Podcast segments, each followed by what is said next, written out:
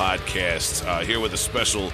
We're just going to call it a winter bonus. We're going to stay away from the holidays because we're too sick in death metal for that. And I'm joined uh, by my special co-host and guest for this episode, um, my bandmate, and more importantly, my friend Cody Drasser of Afterbirth. Welcome back to the Heavy Hole Podcast.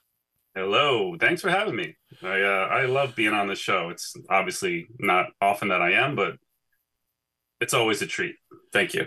Uh, of of course, man. We love having you, man. And um, uh, I know you you got a busy schedule. Uh, you know, you got a um uh, a lot of family stuff, and and uh, you know you're hardworking guy. So we appreciate you making the time. On that note, um, people, you know, I'm out there with my other projects and shows and stuff, and people ask about Afterbirth a lot. Uh, and playing shows. We played, we played, we played some really cool shows this year. Just like the, what do we do? Two shows, three shows this year. Um, well, we just played uh Vitus with Dysrhythmia Yeah, in that September. Then we played Vitus again, well, previous to that in July with Defeated Sanity and Stabbing. Um, and more Um, was Mortician this year in like February. yeah, it was like beginning of March. I okay, think. all right, all right. I think it was like March third or some something like that. All Yeah. right, that's just that's to show the listeners that I am going senile, uh, in my in my older years. But but yeah yeah yeah man, um that that's a fairly productive year, and we dropped the album on everybody. We we we recorded the album. We put we put it out in but not of Willowtip Records. Everybody knows.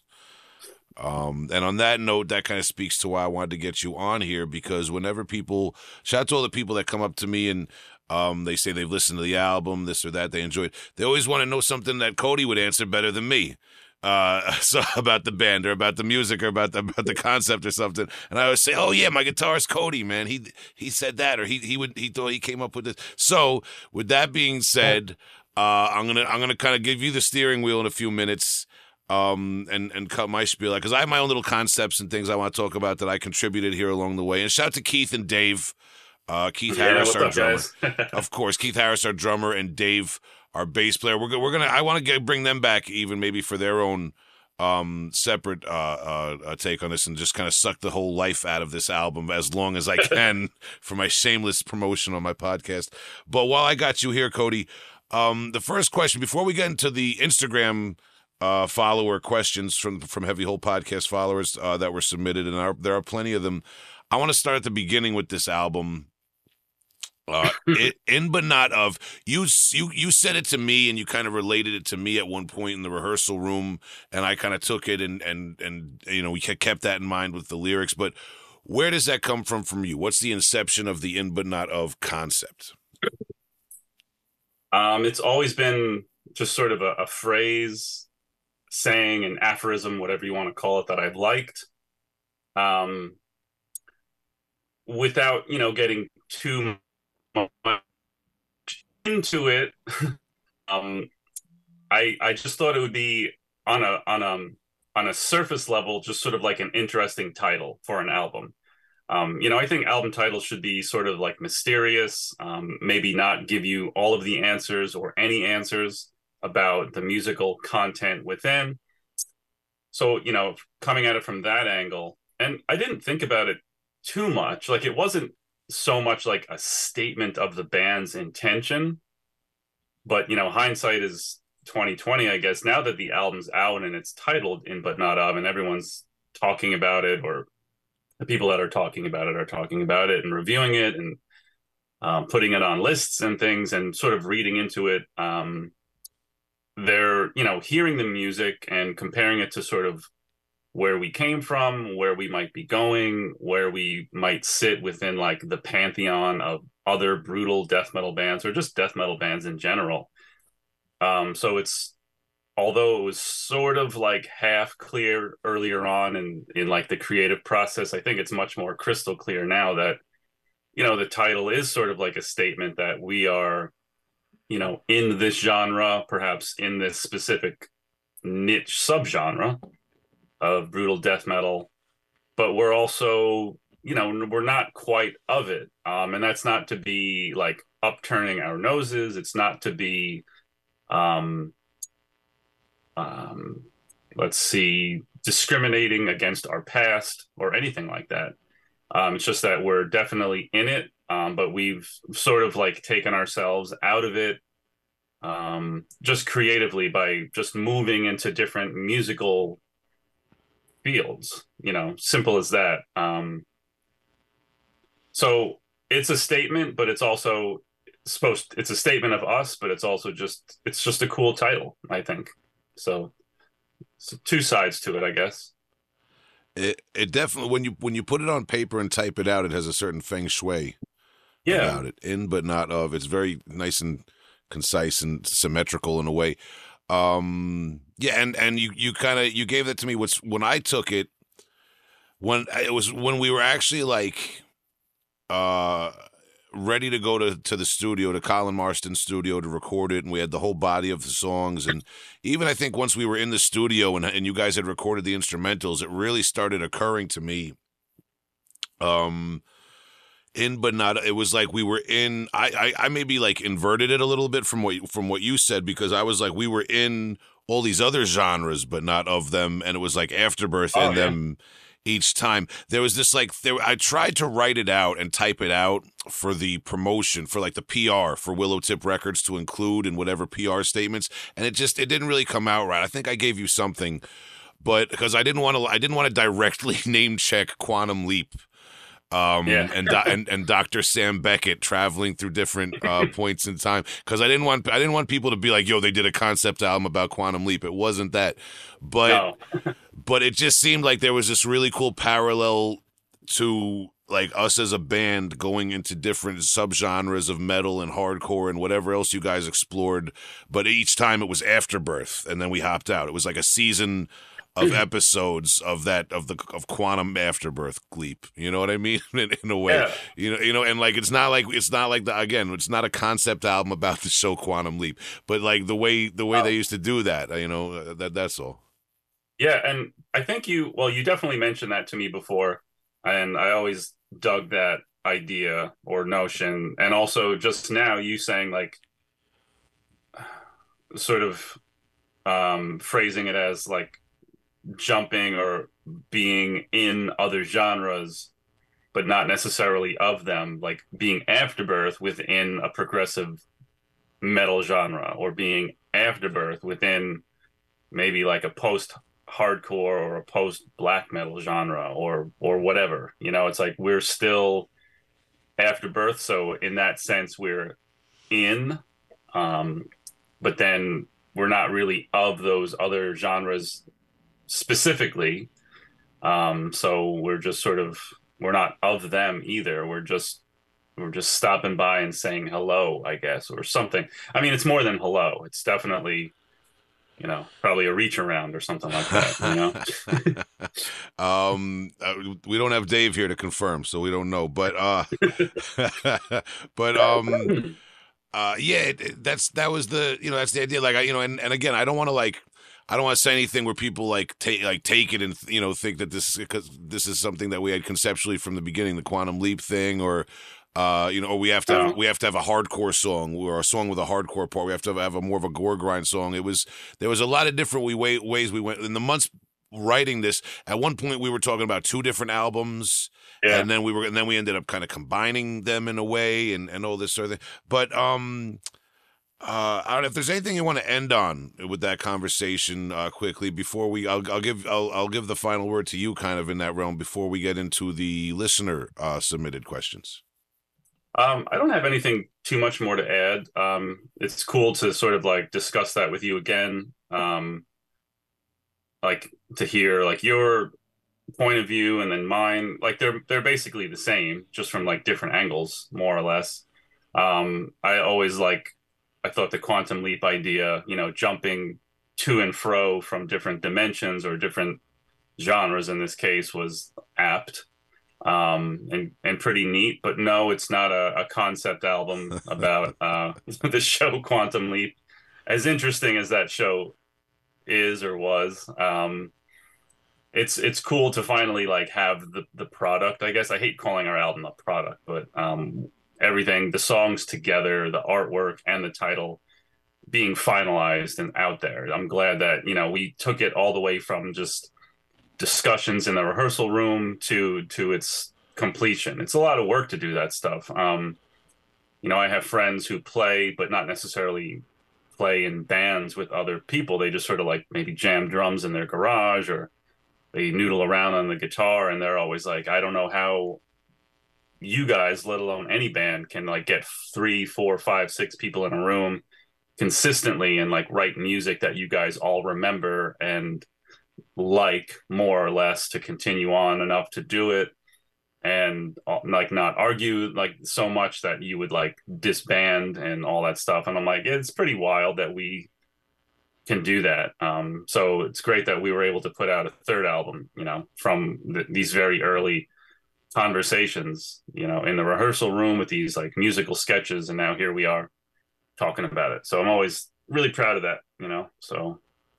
Yeah I, I think i think we had in terms of concepts, we had the most concepts that we were trying to juggle and mix in somehow that made sense out of any like you know you know what I mean? Like out of any of the the other albums we've done like it was like it felt like this one there was we definitely want we had a and a few of them are left on the back burner for future plans too yeah um, yeah which which definitely. you know we can get into all right, man. So with that being said, the first um uh listener submission submitted question I got off of Instagram here is from Su- uh, Suffa Nathan.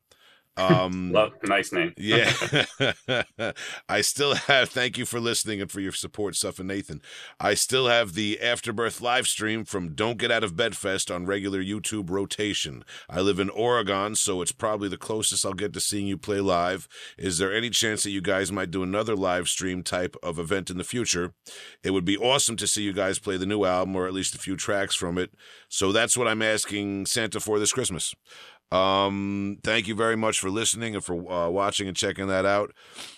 Um, well, I could say i am going to pass it to you in a second, Cody, but we don't. We're nothing is booked. There's no like the right now the album is out and we're kind of kicking around some ideas. I know maybe you and Keith have been doing the noodlings of some newer material, but I, yeah. we're, we don't have any future live stream plans at the moment. But I'll pass it to you then, um, if you want to touch on that because it is something we've discussed a little.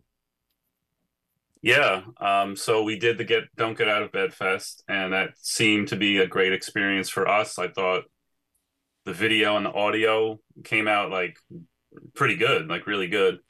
Um, it's got a lot of views on YouTube. Um, made some rounds on Facebook and stuff like that. I would love to do another stream, whether it's like like live, like in the moment live, or you know just sort of like pre-recorded. Another set of different songs um, that include some from the new album, as well as you know four dimensional flesh and time travelers. That would be cool in the demo. I'm I'm totally down for that. I would be more than happy to do that. I think it would be a lot of fun. I think it'd be very cool. Um, so perhaps indirectly, I'm saying yes to the question that we'll do that, but um, no concrete plans as of yet. And i guess just keep your eyes peeled for you know news of that sort. If you're if you're into into the live stuff that we did you know there'll be more of it in the future. I'll yeah. guarantee you that. Just no no date or anything like that. Yeah i think that's fair to say. We have to be kind of vague at this point but i think um, it's fair to say that we do acknowledge how supportive people have been of that video and that it was a great um, experience that we would that we would definitely want to do again going forward. Yeah. Um, so uh, uh, with that being said, we'll move on and let's. Uh, you never know. We might make it out to Oregon one day. Future's wide open. Who knows? Um, Would be um, fun. Um, you know, I've been I've been there a couple times to Oregon, and I I, I really enjoy that part of the country. Mm-hmm. Um, I would I would live in that part of the country. You know, if yeah. if if I could, you know, maybe or maybe I will one day. I don't know. Not uh, going to happen tomorrow, but the cool um, Dude, yeah, the Pacific Northwest uh, is a it's a, it's like an enchanting place if you grew up on Long Island. you know what I mean? It's yeah. it's something different. It's it's it's, it's exotic. Uh, it's exotic in a Carhartt way. Um, so I have my Carhartt jacket and pants ready to go. You know, yeah, my boots and everything. So yeah, dude. Um, all right, you're so, wearing a Carhartt shirt right now. I, dude, I got. I'm like all Carhartt now, man, because they um Uh, I don't know what they did. They they they they they they went they went big and tall, man. They got all their stuff in the big and tall stores now. But um, be- before we turn this episode of Heavy Hole podcast into another Will talking about big and tall man's clothes, uh, twenty minute segment, um, let's say thank you to Seth and Nathan for your for your contribution. Next question. It's our old buddy Jimmy from the block. Oh, hey, Jimmy. Yeah. Nice. Always good to hear from him. Yeah, longtime supporter um, death metal collector and uh, um, YouTube content creator, Jimmy Jimmy from the block. What do you think Afterbirth in the '90s? Of course he's of course he's going back. you know Jimmy. He's not. You know, Jimmy's like Jimmy. Probably didn't even hear the new album. Jimmy. He's he just he. With the day the new album came out, Jimmy just played Psychopathic Embryotomy and went to bed. I'm just kidding, Jimmy. Uh, Jimmy says, "What do you think Afterbirth in the '90s would have been after 1995? Do you think uh, at that current time, it'd go in its current form of 90s post sound or more traditional brutal death metal like their demos. Also, hi, Will, uh, big fan. What's up, Jimmy? I'm just kidding, buddy. um, nice question. Um, you know, I I don't harbor any regrets about how Afterbirth's um, timeline played out, but I do think about things like this quite a bit. Um, of course, the question can't be answered like exactly. I don't really know what would have happened. Um, I can say with some certainty that we would have been more traditional brutal death. I don't know if progressive would have been like a part of like our our language or our, our musical arsenal. Um, death metal was not in its infancy, you know, when we broke up, but it was not yet as wild and eclectic and I don't know, dare I say, like forgiving um, at the point. Also, you know, mentally, I wasn't there. We were doing like some very heavy stuff. I, um, I, re- I do have, you know, some misgivings that we never got to record like another professional demo or or our album because we were working on some new stuff that I still think about. Um, you know, those songs are gone forever. I could, I don't, you know, I wouldn't know how to even play them. I don't even really remember them, but I was really I was really um, pumped on the music we were doing. It was just like psychopathic, but it was you know a step up or five steps up from that, whatever you want to call it. Um, more brutal, probably probably faster, more complex. I think you know a, a com- more complex form of brutal death metal that the demo offered, psychopathic demo offered. Um, so I think we would have we would have taken that path. Um, it would have been psychopathic embryotomy like. It wouldn't have been a clone of that demo, but it would have been more complex, a little bit more robust, probably more mature than the demo. I'm hoping it would have maybe sounded a little bit more clear and concise too. We would have maybe um, grown up a little bit in the studio and thought more about the the end result of the product we were creating. Um, so I I think that that's my thought on that. Yeah. Um and you know, respect I, I could speculate, but respectfully I'm gonna just leave it there with you, um, because I wasn't there. Um yeah. uh, so moving on, thank you, Jimmy. Uh Jimmy from the block. Um and for people who don't know uh, look for Jimmy on his YouTube channel. He he does a lot of uh, uh, content related to uh, this kind of brutal '90s death metal and brutal death metal in general. Um, and speaking of another content creator, uh, we have the Necrosexual. Um, former Wait. guest, another former guest. We should say Jimmy was a guest to the show at one point too. Quite, Jimmy, Jimmy slow walked an aging senile Big Will through what memes are and how they how they relate to social media for bands at one point a few years ago. um, but another uh, former guest, the Necrosexual. Um, we're gonna have him on again uh, to talk about his bands very soon, or probably maybe, maybe already have by the time this goes on. But he yeah. says. Well, here's here's a, here's a good one for you, Cody. What do you consider the craziest riff of all time? Mm. All right. Um, I don't have a specific answer for that. Um, because I mean, what's the definition of crazy? Um, crazy could mean a lot of things to a lot of people. Um, there are riffs or albums that I I think about a lot, even if I don't like listen to as regularly as I used to. Um, where I'm just like I, I just don't know how they did it. Um, even if I could maybe sit down and figure it out, like I'm just, I'm not going to. But um, like when I listen to or think about pretty much anything on Pierced from Within, I just think it's it's so wild to me. Um, from a technical standpoint, from um like an endurance standpoint and from like an imaginative creative standpoint it's um I, I don't know if i've said this to you before but i've said it to other people like pierced from within kind of sounds and i'm using this term loosely because conceptually this album is not that but it's almost like science fiction in the sense that it's a future that was promised and never came. Um, and what I mean by that is Suffocation wrote an album and no one else has been able to write an album like that since. Um, it's just so out there. Um, it, which is not to say there aren't bands or albums that I like just as much as Pierced from Within or Suffocation, but I'm still I'm still waiting. I'm not with bated breath, but I'm still waiting for an album to hit me like that. Um, and maybe I, I, will never hear an album like that again because a lot of it had to do with like the zeitgeist of death metal at the time and and my youth and like being like very impressionable and that being like a formative time for me. But um, that just sounds that's like just the craziest thing I've ever heard because I've never heard anything like it since. I don't expect anyone to make an album like that either.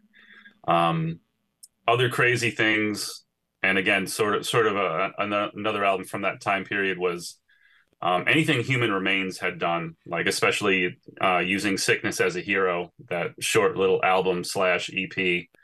Um, they were again ahead of their time, not doing anything like anybody else. Um, it's crazy to me. Um, crazy from um, an imaginative sense again, but also from like a technical standpoint, like um, like just the rapid fire volume swells that they were doing. Mm. Um, and and the insanity of the riffs i've i've never heard anything like that. It's just it's very bizarre very crazy. Um i'll leave it at that you know those are maybe not the be all end all of crazy riffs for me but like pierced from within by suffocation and using sickness as a hero by human remains are some of the most craziest things i've heard. Maybe i'll throw in um mostly anything by Portal and anything by Ulcerate. Um, just I those those bands and their music is just crazy. I've not heard anything like those bands are doing. Mm. Um. Yeah. The, I mean, those four bands definitely are, have their own take on things, and and you know when you had Portal um and ulcerate i'm not as familiar with their catalogs i i do know those bands and and um uh, have heard them and, and, actually seen both of those bands play live through the years. Uh, very yeah. impressive acts. Uh, but obviously, Human Remains and Suffocation hitting a little bit more to my like um, uh, comfort zone of, of when I was first even getting into all this stuff uh, as a, as a teenager. You know, like like most of us probably from this area and and, and all that. Um, and mm-hmm. yeah, I can't I couldn't think of two better examples. I mean, just kind of like setting the ground where I like what you said about how it was like never followed up. You know what I mean? Like it just it it, it just kind of set this precedent, and it's still like what you could find a lot of weird experimental stuff and a lot of cool out, but like what really ever followed up using sickness as a hero? You know what I mean? It's just a stand. it, it stands alone. Not not to say that it should compete with anything. It's art, but it just stands alone. Um, and the necrosexual followed up with maybe a little bit more of a um, specific uh, type of question. Uh, he says, bonus question What is the hardest riff, afterbirth or otherwise, that you ever learned? Um, I, I guess I don't have like specific afterbirth riffs or songs. In general, most of the songs we play and write give me some level of anxiety because um, sometimes if there's like a, a weird rapid fire transition, um, especially in like if you're going from something like very like fast and blurry into something a little bit more clean and open, you know, if you don't nail the landing, um, it doesn't sound good. Um, so there's there's like just a smattering of riffs like all over the place um but honestly like one of the first thing that first songs that comes to my mind and i don't know why you know you have relationships with songs for whatever reason i'm, I'm sure you do um like you're like oh god it's this song or oh sick it's this song i can't wait to play it um for some reason when we play uh drills and needles it's challenging for me. Um, I don't know what it is. Part of it is the music, you know, the riffs that I wrote. Part of it is it it is sort of like a schizophrenic song in a way, and I'm always worried that the other guys, you, Dave, and Keith, won't be on your toes when we play that song. Of course, you guys are always on your toes, but I just have this like bottom of my brain worry that it, it just won't it won't work out for some reason. It's just it's kind of hard for me to play, and I guess my my own relationship with the song unnecessarily like is projected outwards. Huh. So yeah, I I can uh, definitely understand that, and I like that what you just said about have you have relationships with songs. Uh, that's so true, man. There are definitely, and I, I'm not to say, I'm not to get into specifics. Um, because it's kind of embarrassing. But there are certain songs where I'm like, fuck. yeah. Or like if somebody, if you're in the group text and somebody's like, hey, let's switch up the set list and put this song in, and everyone else is down, and you're just like, oh. I'm sure yeah. there's there, there's I'm sure there like there's a lot of times drummers will be like, "Nah, can we not play those two songs back to back?" You know what I mean? Or can we not open up with that song that has like blast beats for a minute straight? You know? oh yeah, you know we've definitely had you know text messages like that within the group, and I've certainly. um all respect in the world to Keith. Keith has definitely said something similar. Like, can we not play those two songs in a row? And you know, and like I get it, you know. Yeah, dude. I've well, I and well, if all due respect, then I'll admit that I've um uh there there was one song that I definitely was not up on like the last time we played a show and I I, I pulled a can we please card and we switched it out with something else. But um yeah. but this is going too far, Cody this this podcast is over the line already, man. We gotta we gotta go out of this topic. I don't like this road that we're going down. Um, shout to the necrosexual. Uh, uh, thank you for your your submission. And then we got um, oh boy, this is uh, a little bit harder for um. Jonas Van Brussel, I'm going to say that uh, is is his name on Instagram. Un Gilead Projectiel. I don't. Uh, uh, uh, obvious, obviously, this man um, speaks more languages than I, so uh, he wins. Mm-hmm. but I cannot pronounce that. So, um, Jonas Van Brussel, uh, your question was. Did the reception of the new album open up new possibilities for Afterbirth yet? Labels slash touring wise. It would be sick to see you guys in Europe. Thank you, man. Um, uh, again, I'll just pass it right off to you, man. Okay. Um, so the reception for In But Not Of has been, you know, pretty widespread. Um,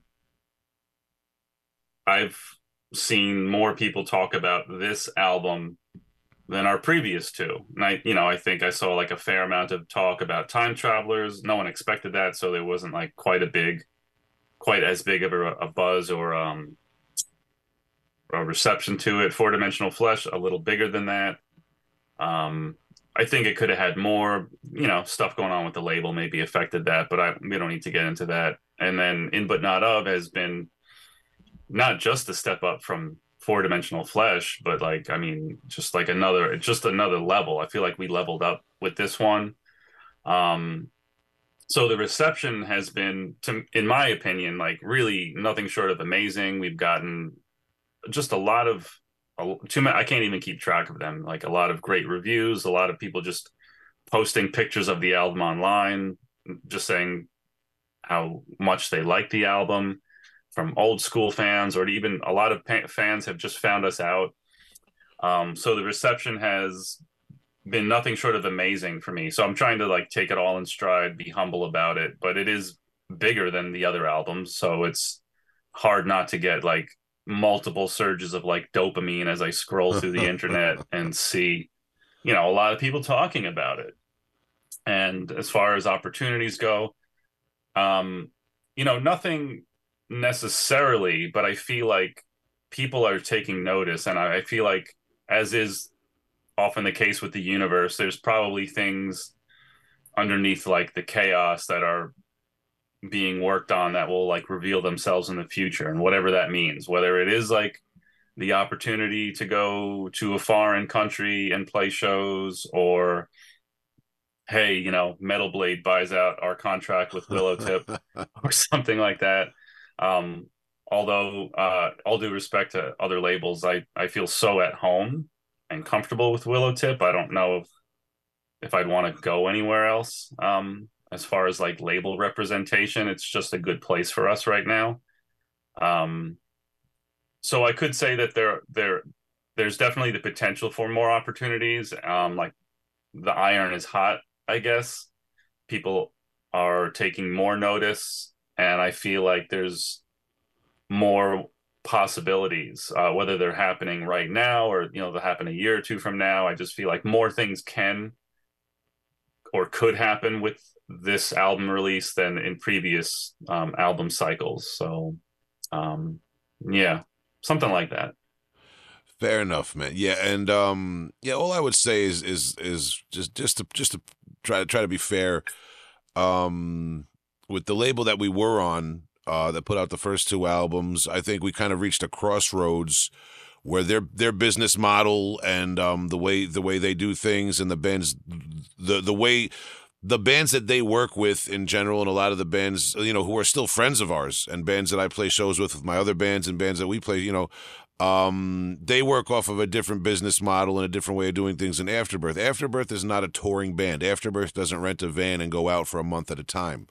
Um, we're a rehearsal room, a studio, a writing band. We play a few carefully curated shows a year um you know and that's with with respect to uh people's personal lives and people's careers and things like that you know and that's and and all i'm saying is that certain labels um the way their whole stream of doing things relies on bands that are touring bands that are uh, working in different markets and, and things like that. I think with Willowtip the transition here um what we're doing and what Willowtip is looking for out of us it just suits everybody a lot better uh you know so i, I just yeah. wanted to say respectfully it's it's all business um and it's all yeah. about um business and communication and uh people being on the same page so you know respectfully it's just uh you know thing things things are just a lot more suitable um for everybody now and Willowtip has been uh, so enthusiastic and supportive and behind this project. Um, and let us, I mean, you know, when we submitted that album, you, you know, before we got all the feedback from the album, before people heard it, before the label even heard it, it was just us and Colin in, in the studio you know, there was those thoughts in my head, like, did you know, did we push it a little too far for some people at some points? Is this gonna is this gonna be the album? I don't want to name specifics from the '90s, but you know, when those death metal bands put out the Weird album, you know what I mean, man? That some of those guys did that, but um, when we sent it to the label, you know, they were totally supportive. They were they were behind it 100%. Um, it was great, man. They, you know, the whole the whole process was awesome. So I I just want to agree with what you said about Willowtip and just kind of just for people who are curious about the behind the scenes stuff, um, you, you know, that's in general and you know, I, I don't want to go on too big of a tangent, Cody. I know this is this is your episode. I just I just want to say though. Go ahead. I want to um, hear what you have to say. When well, just like some sometimes younger people, like younger artists, um they'll be like uh you know i, I want to submit my stuff to a late or, or or or this is my favorite. Could you could you send my band's demo or my band's ep to your label? Um uh you know regard and i'm not even talking about Willowtip or any I'm, you know i'm i'm in a few different bands now you know what i mean that are lucky to work with labels. But what i would say is um labels notice what you, what you do and what you, and like you got to notice what the label does like you know what i mean? You got to notice what kind of bands they're working with what kind of support they give those bands what you're looking for and they notice more you going out and putting in the work um and and that sort sort of thing man. It's you know it's i don't know man. I i, I just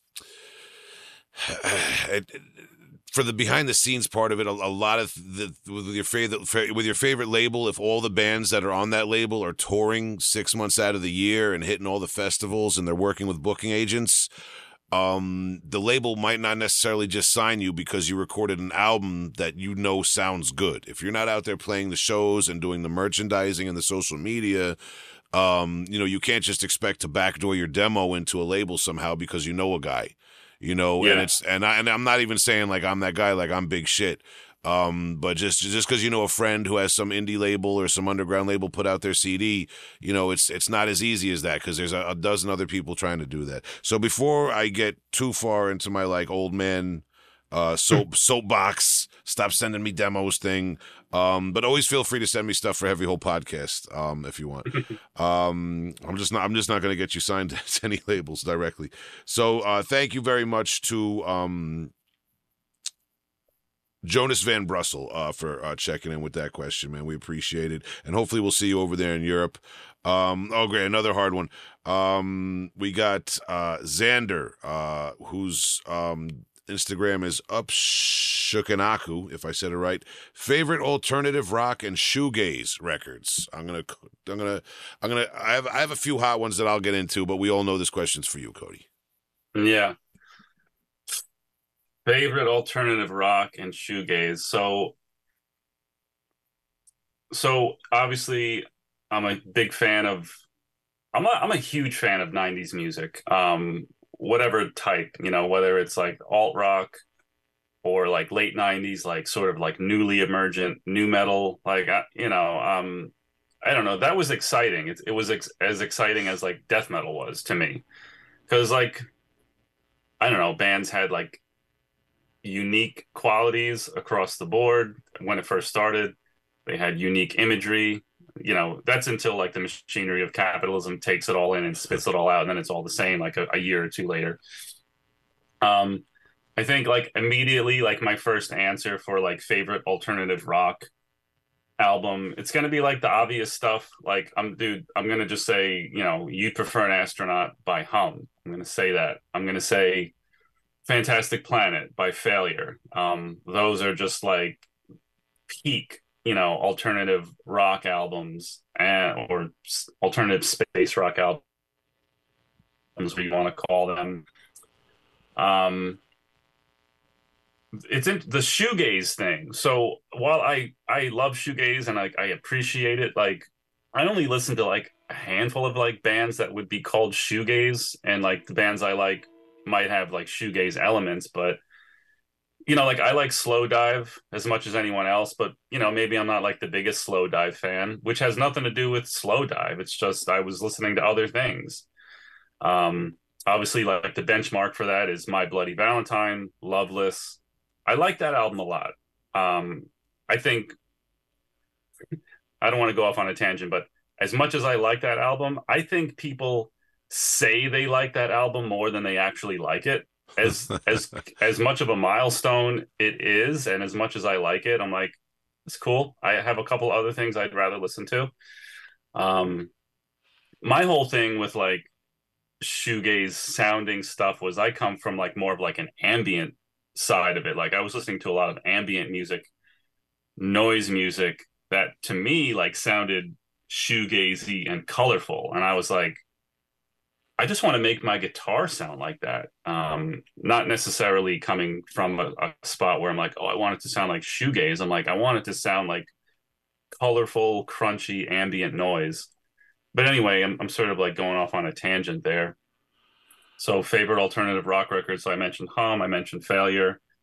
Um, there's an album that like I listen to like pretty frequently that I don't really hear many people talking about. it's a band uh, called Smile. They put out like one, they put out two albums, I think, but one more well-known album um, based off purely like one single. I think the album is called Mackie or Maki, M A Q U E E. They had a song called uh, "Staring at the Sun," um, which is probably the only song people that are like casual fans of the band would maybe remember. But like the whole album is just pretty wild. It's like fuzzy, it's punky, it's just weird. It it feels of the time. Like you, they would, no one could make an album like that right now. Um, it's a lot of fun. It's just sort of a strange album to listen to. Um, so as far as like 90s bands go, like I'll say that. And the great thing is there's actually a lot of bands that younger bands, people that are probably half my age that maybe just discovered stuff like that like a few years ago and they're they're doing stuff like that now. So there's like um a whole crop of like similar alternative rock bands that are like coming up that I dig, you know. Um like let's see, let me try to remember. Band, uh, there's a band called Narrowhead. Um, there's a band called Shiner, who's actually not new. Um, they've been around for a while. Um, there's a, a lot of new stuff but I guess I'll just leave it at that for now. But I'd love to hear your take on that. Um, yeah, well, it's again, it's not not necessarily my wheelhouse, obviously, as much as metal. But what I would say is, um, I'm you know I'm from the '90s too. I grew up on like the the grunge scene and that sort of thing. And as I got older, I always kind of I would go back and explore like you know the earlier Soundgarden albums, and I still think like yeah. Pearl Jam's um, uh, you know, their first two albums still stand the test of time uh, for me personally. Stone Temple Pilots' first album is a really amazing hard rock, veering on metal at times. There's, Dude, there's core. I'm such a big fan of core. Like you got to give it. I mean, in in a Black Sabbath heavy kind of just it's a heavy album. Really, yeah. And it's a dark album, and then they follow it up with Purple, which is just like this I don't, I don't even know how to begin to describe it. You know, I mean, it's like cornucopia of different sounds and like a like a kind of a production wet dream of you know all these different techniques and different vibes and it's it's crazy, man. They they really put out some gold. Their their third album I didn't really get into as much, but their their first two albums are are like amazing and um. But if I mean, if you go a little bit deeper, the, the two things I would bring up are the band Sugartooth, who yeah. I was fortunate enough to interview several months ago over the summer when they put out their brand new album, their first in many years. People can go back and check that out. Um, they were a great band that was underrated and kind of got well known for their their song "Sold My Fortune" that was featured on an episode of Beavis and Butthead. We talked all about it with uh, um, uh, Mark uh, from the band. Um, and um, but they're they're a really great band. They put out an album, the self-titled album. Then they put out um the sound of solid in the late 90s which was kind of like starting to experiment with more that hip hop not not nu metal but like that more like uh, sample hip hop kind of thing that was creeping into all elements of rock and popular music in the late '90s. Like, like, like people that had no business having a drum loop in their in their songs would have a drum loop out of nowhere in the late '90s because hip hop was just starting to take over everywhere. Like, um, yeah. they they did a not to say that, but you know, they did some interesting stuff. Um, with uh with sampling and and they kind of did that and then their, their new album is just kind of way more aggressive and and metal sugar sugartooth's a great band mm-hmm. um mm-hmm. and uh i i don't know that you they they fall in they recently i know did shows with Sunny Day Real Estate when Sunny Day Real oh, Estate nice. was making yeah. the rounds but um well Sunny Day Real Estate first of all is a whole conversation yeah but the Appleseed cast are you familiar with them uh, I know of their, I know of the band. I think I've definitely heard tunes here and there. I'm not like super familiar with them with a lot of the stuff you bring up, um, they have a lot of like shoegaze qualities, uh, and they're. I mean, you know, th- these bands they kind of get lumped in with. The, I think Jade Tree Records was one of the labels that put out a lot of that stuff. That I know that label. You know sure. that that '90s emo promise ring that stuff, but like mm-hmm. Appleseed Cast was, you know, I, I could definitely see them being in that in that you know with with those kind of bands, but they were very noisy and experimental, um, and strange. They're the End of the Ring Wars is a great album uh, from the 90s. I don't know their whole catalog as much as I know a few things that I listened to back in the late 90s and early 2000s when they were uh, um, doing their thing. And they put out a compilation of unreleased stuff in the early 2000s called Lost Songs that I've always jammed a lot over the years. Like I said, there's a lot of really strange. Sometimes they'll bring in like a, a wind instrument of some sort of horn or something. They they they do a lot of different stuff and it's very washy and shoegazy in a, in a lot of ways, man. Good band, but maybe more associated with that kind of '90s um, original emo scene than like the the alternative uh, scene or the indie rock scene or, or whatever we were kind of originally talking about. But to bring it back, um, right now, I'm just looking up our next uh, um, question. Hold on, give me one second here. Mm-hmm. Lost the page. Hold on. Do your thing. So, uh, going in order. Thank you to I'm gonna try to say it again. Up, up shucking Aku. Um, that would be Xander on uh Instagram. Next uh question is from uh life coach pandemonium. Um ezra hecht longtime listener and supporter. Um we definitely appreciate ezra hecht on the podcast. Says new trend in death metal seems to be influenced from classic prog uh with the afterbirth record new tomb uh, with the afterbirth record new tomb mold record. Um nike nike c citing genesis as a big influence uh, for anal stab wound, etc., pushing the genre Mhm. forward. What do you see next time for extreme music, and what new directions do you want to explore as a songwriter in the context of brutal and heavy music? Hmm. A lot going on in that question. Yeah, Um, I can never really predict what trends or movements will occur in death metal. I, I I'm not like the oracle for that. Um, I think death metal in general is a genre that's like restless and desires progression, whether it, it whatever that means for the genre. Um, death metal is is happy to stay as it is in some areas like you know meat and potatoes death metal will always be a thing. And there will always be people opening up their arms and their hearts to meat and potatoes death metal. And that's fine. Um, but death metal also is like a it's almost like a restless spirit. It wants more. It always wants more.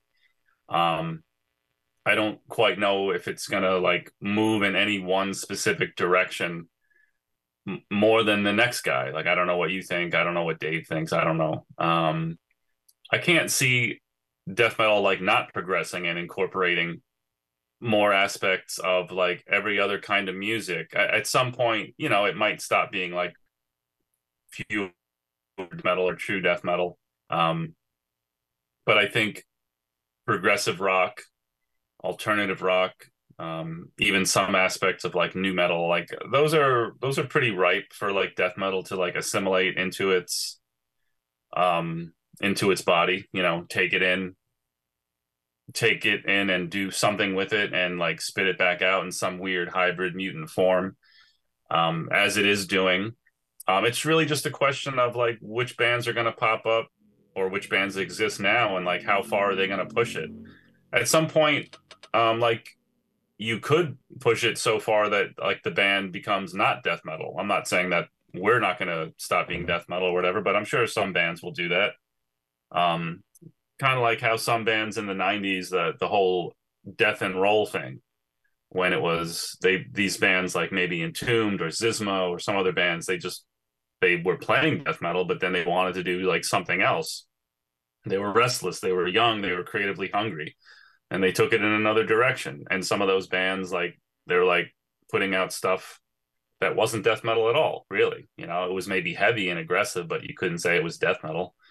Um, you know, when Pestilence put out Spheres, like it was still death metal, but it was like so whacked out and weird at the time. You know, people weren't like ready for it. So that'll still happen too. Like bands will take it in directions that people aren't ready for. Um, you know, what we did just now and other bands, I don't know, death metal is like kind of ready for it. Um, you know more more progressive elements more disparate elements being sort of absorbed into it and i guess it also depends on the band's talents and abilities to take it and make it unique and original and still somewhat keeping within the confines of death metal um i forgot what the second part of that question was um I think was it something about what we wanted to do as a band? Was that like the last part of the question? Uh, what new directions do you want to explore as a songwriter in the context of brutal and heavy music? Okay, yeah. Um, well, speaking personally, um, I guess I just want to take this as far as we can. I don't quite know if there's like an end goal, at least not for me. I just like I listen to a lot of music. I know you do. I know Dave and Keith, they also listen to a lot of music. Um, how much of what we like outside of death metal could we incorporate, could we get away with huh. and still be called, you know, death metal um, one way to some extent or another? Um, I would like to maybe there's a lot I want to do. I'd like to write um, some more even longer epic tracks you know, kind of like the title track of In But Not Of. I'd like to, you know, do something where maybe it's not like a long concept song itself, but maybe it, it just takes that like trippy journey vibe, not journey the band, but like a journey like you're listening to a song that's really taking you somewhere. I'd like to explore that idea a little bit more. Um, where it goes from maybe pass long passages into another passage and it just flows and it's maybe like a song that's not like schizophrenically pieced together like a Frankenstein monster, but it all makes sense. Um, I'd like to incorporate maybe more ambient stuff into some of the things we do. I'd like to explore like other genres. Um, like I have a song that's like pretty doomy, you know, it's a doom song. We haven't really like touched upon that genre too much in our music. We might have slow parts, but I have one song that's like full on doom. Um, I don't know how that would translate once I bring it into the studio. We'll we'll see, but I'm I'm excited about that at some point. You know, whenever we get around to it, maybe you know more electronic music somehow incorporated into it. I'm I'm being vague and wishy washy because I don't have any like specific direction. I'm just I'm always listening to a lot of music and thinking how could I put some of this into Afterbirth and would it make sense incorporating this into Afterbirth? So we'll just have to see what happens. Yeah, um, and uh, the there's a few things there that I wanted to kind of uh, bounce back with. Um, I guess the first I would say is uh, with all due respect, of course, to to Matt Duncan, um, rest in peace, the original singer of Afterbirth. I often look at the material you guys are writing and see my job as the vocalist to stay in that brutal guttural territory that Matt pioneered. Matt mm-hmm. was mm-hmm. in in all reality the vocal the guttural vocals I do, the um the gurgle vocals really were influenced on me when I was 14 or 15 by hearing the psychopathic embryotomy demo. Um, yeah. and then later on Demilich and, and other people. But, um, you know, so when I, you know, uh, uh, when, when I do other types of vocal styles for afterbirth, um, it's not just off the cuff, you know, it's a decision because I, I try to incorporate those frog like kind of guttural vocals throughout the album and make that the dominant vocal style. I bring that up because I've seen a few comments and gotten a few people talking about the vocals and um, maybe the vocals aren't as uh, progressive as the rest of the material. Um, I know the vocals, uh, it's it's you know polarizing, and it's you know it's definitely dem- demonstrable you know um, uh, that you know the vocals keep some people from really enjoying the band. Uh, but I and I, you know, I, am not, I'm not trying to flex or anything, but at this point in my life, if you know, and you could go check out my other bands if if you, if you don't believe me, I could lace up the whole Afterbirth album with more throaty traditional death metal vocals, or screams, or hardcore vocals, or wherever you want to go with it. You know what I mean? But I, yeah. I feel that would be doing a disservice to the Afterbirth legacy the guttural vocals are something that really is always set Afterbirth aside and contributed to the psychopathic embryotomy demo having that legacy. So if I'm going to be the, the singer of Afterbirth and be, you know, the, the guttural vocals have to be the dominant vocal style. So I just want to say that because um, it kind of came to my mind in terms of like a like an artistic choice and you know people um, it being polarizing and, and people maybe saying that it's not as experimental as the rest of you guys on the new album. That's why I feel like, if anything, maybe it's a little bit of my responsibility to anchor it into that traditional afterbirth territory sometimes yeah. vocally. Yeah. Um, I agree. You know, if I could just piggyback on yeah, that, like, yeah. I totally agree with you. and okay, the vocals are polarizing for some.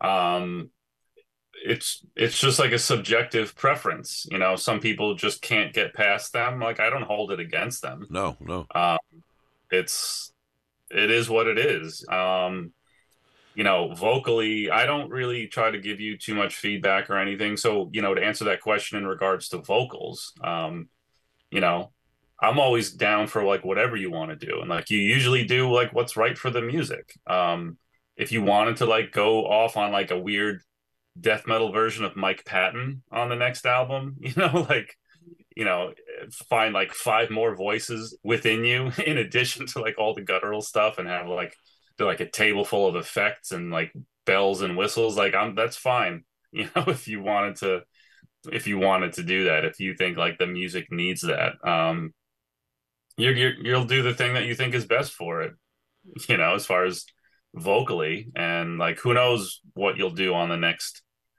release you know full length release you know in regards to like the music that you'll have to like lay your voice over. But keeping the brutal vo- uh the gurgly brutal vocals like of course like like i think those vocals like need to be in afterbirth. Um you know that's just part of our sound. Um and you find ways to incorporate them all over the place and then you're like well not in this part. I'm going to do something different. That's fine you know? And you'll keep doing that you know whatever works best yeah man um uh, that, that that yeah, I, I don't want I don't want to add too much more to that, man. But yeah, I appreciate that, and um, that's something with Afterbirth that we've, uh, you know, I think we all kind of click and do our part. Um, and if you like it, you like it. You don't, you don't. But we're, you know, we we all in the rehearsal room, um, uh, kind of know know what we're doing. I think and what's expected.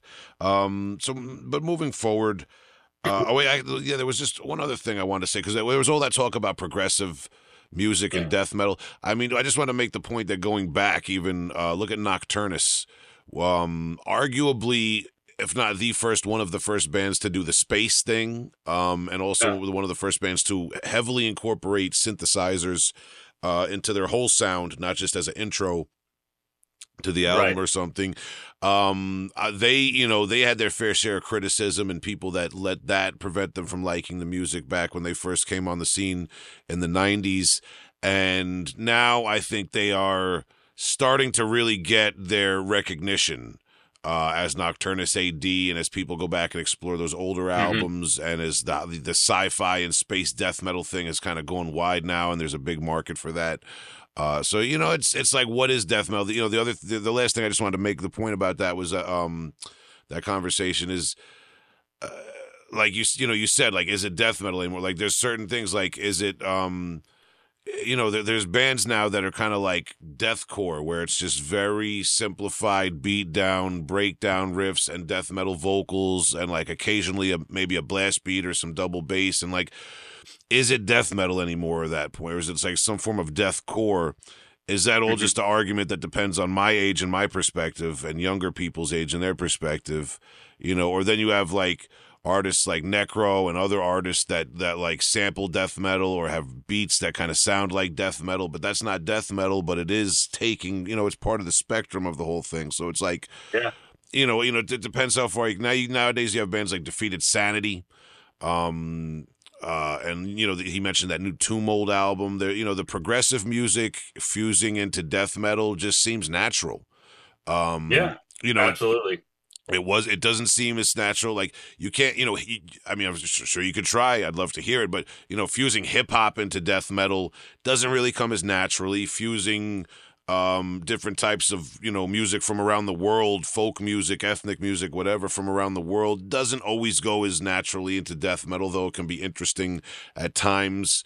Um, but the whole kind of like you know Mahavishnu Orchestra, '70s prog you know, yes. Uh, um, all those bands, you know, that for some reason that kind of works with death metal in a way. If you come at it from like a, you know, point, but but there is groundwork from it with cynic and atheist and death uh, throughout the 90s. It's just that the brutal scene and the really dark, um, you know, metal, death metal scene obviously is like the dominant culture. So I'll leave it there before I pontificate too much. And Cody, you've been generous with your time. Um, so I'm going to speed this along and make sure we finish up the last few questions here. Uh, Let's go. quickly. So thank you to Life Coach Pandemonium, Ezra Heck, longtime listener and supporter of the podcast. Uh, we're going to move along. Extreme death memes. Um, this is a great. This is a good one. Uh, I'll let you go first. Ghostbusters, Ninja Turtles, or Thundercats. Okay. Fuck Thundercats. That shit is fucking dumb. Whoa, reckless, reckless, reckless. Okay. Also, I'm only gonna have Teenage Mutant Ninja Turtles be in the conversation if you're talking about like the original like comics from like 87 by like Mm. Eastman and Laird because the cartoon and the movies are whack. and I don't want any part of it. So original comics and then as far as Ghostbusters, just the movie, just one. Don't talk to me about Ghostbusters 2, don't talk to me about uh, the cartoon, you know. None of that stuff. Damn. So I guess I'm gonna go Ghostbusters original movie, and that's it. Cody going, Cody going Scrooge McDuck on everybody for Christmas, bro. Fuck, dude, killed that question. Look, I got this from back in the day. Dude, Yeah. I don't know how I obtained this when I was a kid. Ninja Turtles book three. Which let's say just just bear with me. I just want to see if it lists what this actually is. It's a reprint of probably a few of those uh, comics. Um, it's this is so, yeah, it's definitely some original Ninja Turtles stuff here, man. But um, oh wait a minute, hold on. All right, I, we won't spend too much time on that. But yeah, the original Ninja Turtles. Right, so Cody said, "Fuck everybody who was born uh, um, uh, within uh, four or five years after him," because all that shit is my childhood. Uh, that's the thing. You know, it's like you know, I was I was born a certain time. You were born a certain time. The guy answer asking the question born a certain time. So he's just coming at it from a different angle. I'm coming at it from a different angle. yeah. Uh, I, you know, well, but just to you know whatever you like is fine like thundercats yo when i was a kid i watched thundercats like it was definitely interesting you know same thing with the you know tmnt it's like i watched the cartoons a little bit Snarf. then i started getting a little old for it and Well, I mean, well, that's the root of the question: is what stands the test of time. yeah so uh ghostbusters the, the Yeah. original movie I got to go with you on that, and because because it's like all those things were hot when I was ten. I get it, but it's Mhm. like now as a grown man, what could I actually sit through? What am I interested to sit through? Go, yeah, I I can watch the first original Ghostbusters movie is possibly the most watched movie of my life. I can Mhm. watch that on any given day. I could watch it twice in a day if needed. I could watch it two days in a row if like you could throw that on whenever background. I don't give like yeah, Ghostbusters were doing it. That's an instant yes any time of year, any mood I'm in. Um, Ninja Turtles, the movies were whack. The original movies, and I mean, yeah, it's like yeah, they were hot when I was a kid. You know, oh, uh, you know, take my mom took me and my cousin for my birthday as a kid, and we saw the Ninja Turtles. It's it, when you're ten and eleven, and the Ninja Turtles, uh, you know, the cartoons were hot when I was a kid, but it's like now I- I'm, eh, I'm not so interested. Um, and Thundercats, I mean, I ba- I barely remember. That's a little bit. My older cousins were watching that. Um, it's yeah, you know, I'm not so now nowadays. I look at it, I'm like, it was kind of just part of the He-Man thing that was going on. It's I don't know, but but yeah. So so we go hard Ghostbusters first movie from both of us in agreement. I th- I'm going to say on Yeah. that, right? nice nice Um, uh, so thank you to Extreme Death Memes. Um, check them out on Instagram. Uh, if you want to laugh. Um, because li- life, life, life's tough without laughter. We need laughter. Extreme Death Memes. Thank you. Next, another one from Jimmy from the Block. Jimmy from the Block checking back in. Uh-oh. Um, before we now, this is a hard one. Um, also, what the heck are the lyrics to Aborted Christs? Do you want to field that one? I don't know. I really don't know. And he's uh, coincidentally, he's not the only one to have asked that. I got a, a message, maybe it was Facebook, maybe it was Twitter or X, whatever. Somebody asking me about them. Um, and I'm like, I'm sorry, I just don't know what they are. Like, back when we were originally um, playing music in the in the early mid '90s. I um, I wrote some of the lyrics, but not all the lyrics. So whatever Matt says or uh, whatever lyrics he wrote for Aborted Christ, like I don't know what those are. Um, the only thing I could say about Aborted Christ is obviously in a couple parts he says Jesus Christ. Um, lyrically, that's all I know. But the way the song title came about, it was kind of interesting. I was with Matt, um, maybe Keith. I don't know what we were doing, just hanging out, being young, being carefree, probably going to get like White Castle or something in Huntington. um, and someone said something and I misheard them. And I'm like, did you just say aborted Christ? And they're like, no. But we're both like, that would be an awesome song title. So literally that song title came about from my um, uh, early onset hearing loss from when I was like 20, 19. I love that it happened at White Castle. Uh, on you're talking about the one that used to be on Route 110. Yeah, yeah, uh, exactly. Yeah, yeah, Huntington, Huntington Dix Hills there. Sadly closed down a year or two ago, man. White Castle. Oh, it did. Oh, yeah. I mean, not that I go out there all that often, but you yeah. know, I don't live anywhere near there. But I used to, as a kid, I remember going there. My mom used to take me there sometimes as a kid. Man, that's funny, man. You guys are probably going to the Roxy shows right around the same time. Probably, it's probably what we were doing, or or maybe there's like um, there's like a guitar drum center there, Long yeah. Island Drums. There's like a, a, music shop somewhere up there. There's a few. Yeah, Monroe Music was right there. A few different places. Mm-hmm. Uh, all right, yeah, man. Um, uh, yeah. So I, when I first joined Afterbirth, Dave taught me that the two screamed parts. Uh, the, the kind of backup vocal scream parts that accent the, the two lines. Uh, the first, the one is evil, uh, yeah. And then the second one is Jesus Christ, obviously. Mm-hmm. And um, yeah, so I am kind of uh, there's a you know there's a few with those old songs. There's a few things where I think I know what is being said, and I kind of say something close to the pronunciation or say what I think is being said. And there's a few parts where you know literally, literally I'm just mim- mimicking the guttural part, and um, that's a part of the guttural vocals, uh, dude. You know, and we've talked about this a little bit, I think, in the past. But you know, there's there's some bands where they do the the the guttural gurgly vocals, and there's no lyrics. Uh, there's some people that do that. There's some people that record albums and demos and they print lyrics, but they didn't actually say them. It's happened yeah. in the past. Um, and there's debatable ones. I don't want to get into specifics, but there's some I'm not sure about. I've I did do that as an artistic choice. And I'm not trying to sound pretentious, but on this album, there were two or three parts where I specifically looked at the riff and was like, when I was writing the lyrics and I was thinking about how I wanted the thing to sound, I said, let me just freestyle this. When we're in the studio, let me just mm-hmm. freestyle mm-hmm. a take or two and get it.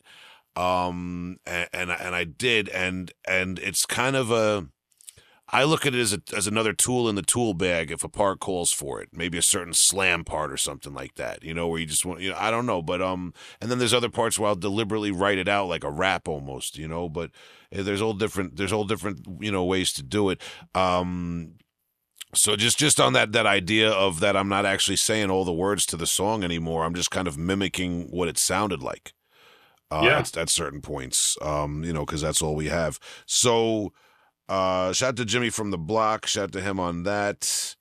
Um, and I would just add that some of the other songs that we do from the 2014 demo um, uh, that we've recreated, th- those songs did have the lyrics. We've printed the lyrics to a few songs that Matt contributed lyrics to on the last yeah. album and on this album. So um, j- just just to make note of that. And the final question, uh, Cody, thank you for your time. Uh, we appreciate it.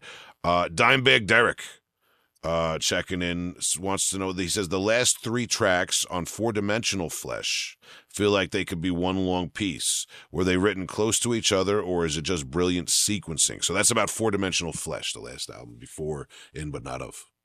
Um so here actually what i need to do is like look at the track listing um because i'm forgetting the order of the songs at the moment. So i just want to i'm gonna bring that up real quick before I say anything. I just want to see the songs.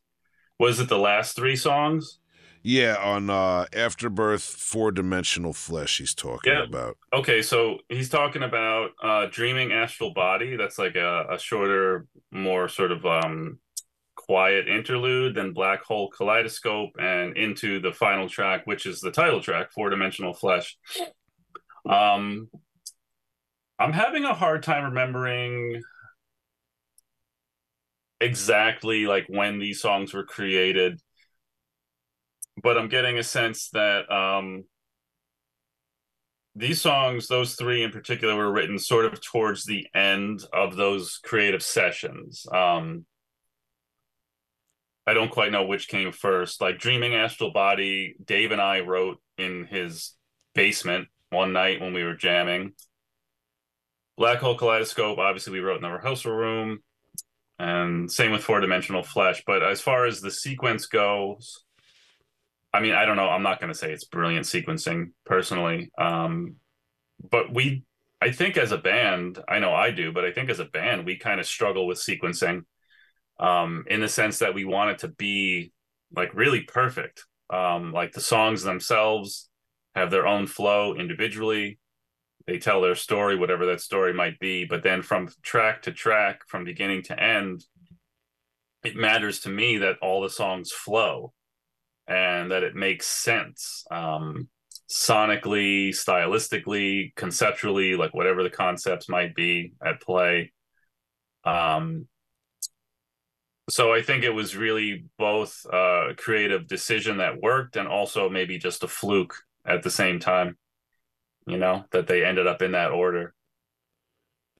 Yeah, um, I don't specifically remember the conversations around sequencing that album, but I, I mean, I don't either. based, I feel like sequencing this album in but not of was a little more contentious. I was definitely very fickle about it. Um, we all were. I, I, I, you know, I, I, I will admit, I could have been a little bit easier going about the, the some of the sequencing of this album. I felt strongly about certain things, and Mhm. um, and and you know, we, we we all felt strongly about the way certain things go because a lot of these songs, certain songs relate to each other, on in but not of like um, uh uh. Uh, I'm struggling. The the the the two uh final songs. Um Death invents itself and succumb to life. yes, thank you. Death invents itself and succumb to life are supposed to really be like a yin and yang kind of two sides of the coin thing. Those 2 Mhm. those two songs which hopefully people catch on to by the similarities in them but um uh there's there's there's that then there's you know the instrumentals and how do we there's there's like several songs that are pretty brutal Yeah. um whether it's in a more of a grind way or in more of a brutal death metal way. And then there's obviously several songs that are expansive musically. Uh there's songs that don't have much vocals on them at all and there's songs that are instrumentals. So it's like how do we mix all that up? How do we you know make this collage of all this stuff together? It's not an easy process. So you know a lot i'll, I'll just say a lot of work goes into it. Uh, again i wouldn't use the word brilliant. That would be kind of pompous. But um i i do appreciate that uh uh you know they noticed that um uh that that that some thought goes into the sequencing of the of the albums. Because that's that's always kind of an, an important thing. I've I've always had my own opinions ab- about the sequencing of certain songs and maybe driven certain bandmates of mine crazy over the years by you know we get all the way to the end and the album's recorded and ready to go and then that's what Will wants to draw a hard line about you know opening the album with whatever song or something like that. But you know it's it is important kind of it's like designing a set list you know you want to it's you know how do you want the energy to flow it's it's part of the curation of it Yeah, I think it's a real important aspect of songwriting and album creation that obviously I think plenty of bands fret over or struggle with. It's probably not discussed as much in general. I'm, I'm sure there's some bands that they don't give a shit and maybe the fans don't notice, and that's fine. Um, with me, it, it matters, and so I struggle with it in the sense that I want it to sound correct. I want it to sound fluid. Um, I'm glad that you know Derek appreciates the way this uh, the sequencing was on Four Dimensional Flesh. You know, I want to add, I don't remember it being on Time Travelers or Four Dimensional Flesh as much of a process. Um, for whatever reason, it just it seemed, or maybe it, I have too much time behind me with it, but it didn't seem as much of a struggle. but yeah, with in but not of the sequencing was more important. So I think we worked at it a lot more, and there was some disagreements. Um, there was like, I mean, Dave and I at least, um, we would we had like index cards, and we would like arrange and rearrange. you know, and I would make like playlists, and oh my god, I spent so much time, probably too much time, you know, trying to figure it out. But we we ended up with whatever the sequence is now, and I think it works. Um, I don't know if there's a better arrangement of songs for for this particular album. I'm I'm I'm glad that we put in the work, and I'm glad that there's back and forth discussion because it's as much a part of the creative process as is the writing or anything else. Yeah, yeah, definitely, man. Um, and I, you know, I try to, I do, and so. You, you, and, and other bandmates of mine and whatever bands might not believe this, but I do try to step back a lot of the time. I do try to say too many chefs, uh, you know, and step back and let you guys cook. Um, you know, especially during the instrumental process when you guys are writing the songs on, you know, on your instruments and stuff like that. Um, and just try to pick my battles um, because there's there's so many so many different moving parts. Um, the more band bandmates you have. Yeah, I know, definitely. So, uh, with that being said, thank you to Dimebag Derek for checking in, man. And that's um, the end of our Instagram submitted uh, questions, man. Uh, thank you very much to everybody for participating in this, man. And Cody, thank you for your time. I know you're a busy guy, man. Um, we just we you know uh, we've been getting. I know you have too, man. You know, you know, whenever I'm networking with people on social media or emailing and doing the podcasts uh, people have been very gracious about having checked out the the new Afterbirth album and um, what they think of it. And when I see people at these shows that some of my other bands have been playing the last few weeks, um, so I just wanted to acknowledge, uh, uh, you know, th- that support and and thank people for that. And um, uh, give those people who are interested in afterbirth kind of like a little behind the scenes chat and get you on here, man. And like I said, in the future, I want to give Keith uh, and Dave uh, of Afterbirth the same respect and kind of, you know, uh, you know, if people want to go all in and give Keith all the drum questions, let's go. I'll I'll get Keith up here and let him go. You know, another time, man. And of course, I'm the megalomaniacal um, guy up here who's going to be hosting every episode, even though I, I sing in the band. But I, I hope I gave you proper time to um to express your opinions and perspectives on this. Um, and before we close out and I let you go, Cody, I'm just gonna say I had you here for in but not of. Is there anything else you want to discuss, just like you were any other guest of the podcast? Future plans for Afterbirth in terms of your writing, and uh, you know, I know we we talk behind the scenes. I'm not sure what you as kind of like the the head of the band want to disclose to people and that sort of thing. And if there's anything else about in but not of, you just wanted to touch on. Um, I think we talked about the album as much as you know. I I feel good about. It. Like there's not not not much else to say. I mean, we could field like 30 more questions and have another show, but um, as far as the future, you know, I have a lot of material written. I we're starting off again like blank canvas, so it's sort of intimidating. I'm almost I'm like kind of already exhausted just thinking about like all the work that has to go into like doing more of this. Yeah. um, so I'm just trying to take it like one practice at a time and just be like, okay, you know, maybe we'll have an album out in three years. Maybe it'll be like four years. I don't know. Um, I'm I'm I'm excited, a little anxious, but definitely like chomping at the bit to like write more songs, whether they're more traditional or whether they're gonna go out even further um, in exploratory ways. Um, I think we're gonna just keep on with this trajectory. You know, I'm not gonna say we're gonna make in but not of two for the next album, um, but it'll it'll keep going. Like I don't think we'll regress. We'll just keep progressing. I, um, and I guess I'll just leave it at that. Who knows what really the the next step is gonna look and sound like. I'll just leave it at that. All right, man. Um, Fair enough. There's actually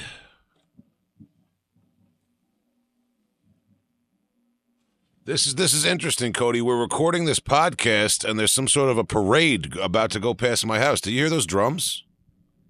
Um I do not. I don't I don't I don't have um I wish it would be ironic if this was Keith here. Hold on. Can you hear it now? A little bit. Very, very faint. The, the Boy Scout. Plus, uh, this is interesting, dude. Man. I'm, I'm gonna see if I can show you my read past my oh, house.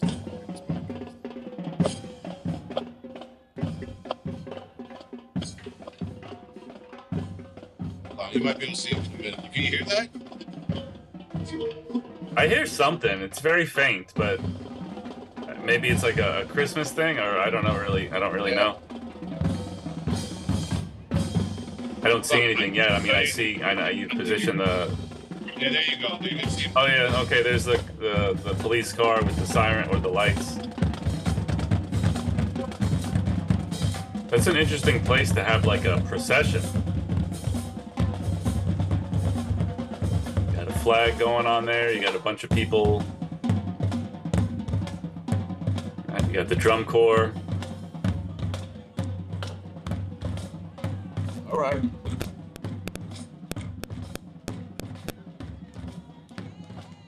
Interesting. Where's Santa? yeah. I don't know. Okay, man. Um, I'm sorry, Cody. First ever Heavy Hole podcast interrupted by a parade right out, right down my fucking street. I just had to get that on. I wanted to document that. Um, I think my audio recorded that, uh, judging by the screen. Uh, so that's a little, dude. This is the Christmas bonus episode, and we got a fucking parade right through the fucking middle of it. What, what more could you want? That's a magic moment. Um, make sure you run out and get a candy cane. Yo, dude, dude, I'm fucking listening to you talk, and I hear like like marching band, you know, drum line drums, and, and yeah, like, yeah. Uh, like sometimes we hear that from the high school, but like it was way too loud and shit, man. Uh, like holy shit. Okay, I'm sorry, that was bugged out. Never happened. Uh, glad I wasn't on on the line with like a guest I didn't know very well. That would have been awkward. Um, yeah, all good. All, all right. Good. All right, all right. Um, I'm sorry, Cody. We were um, I had I had you talking about uh the exhausting, um, daunting uh, prospect of writing a new album uh, that we were all very excited for and anticipating. Um, uh, and and with that being said, Cody, um, uh, I, I, guess I'll you know I'll just give you the final word here. Like I said, I want to thank everyone else for their support going forward. Afterbirth is not necessarily a band that's going to be touring heavily and extensively, but we are always open to the idea of exploring festival appearances and doing um, shows that make sense for everyone's schedule uh, and and uh, yeah. and and budgetary constraints and all that sort of thing, man. So you never know where, where we're gonna pop up, um, and we're always working on new material behind the scenes with Afterbirth, man. Thank you for everybody for all the support and everything behind the scenes. Um, all your feedback is the reason why we did this whole episode in the first place, and I am gonna get Keith and Dave on here in the future as well, man. So um, with that being said, Cody, I'll let you close it out, man. Any final words for the uh, Afterbirth uh, supporters and Heavy Hole podcast listeners? Um, thanks to everyone that submitted questions. It was a lot of fun to answer them. Um, I could have gone on longer about that, but obviously want to keep it concise and too, not too tangential. Um, thanks to everyone that's been listening to, buying, spreading the good word about the album. It's really been um, a real heart opening experience for me. It's been pretty wild. It's meant a lot to me and the other guys in the band. Um, this has been like my own personal taste of like a success um unknown and unlooked for. Like i could not have foreseen you know the album doing as well as it did. And i'm i'm excited about that happy to be involved with you know you and dave and keith and writing music in this band. Um happy that the fans are um sort of eating it up accepting of it and spreading it out into the world um it's been great. Um, I'm excited about th- that and and the future. Uh, as daunting as the writing process might be, I'm excited to present new material at some point, whenever that might be. Um, so long live Afterbirth. Yeah. Hell yeah, man! I couldn't have said it better myself. Uh, and uh, and with that being said, we're out. Uh, happy holidays if you celebrate them. If not, uh, listen to this podcast and listen to the Afterbirth album, just like any other. Take it easy.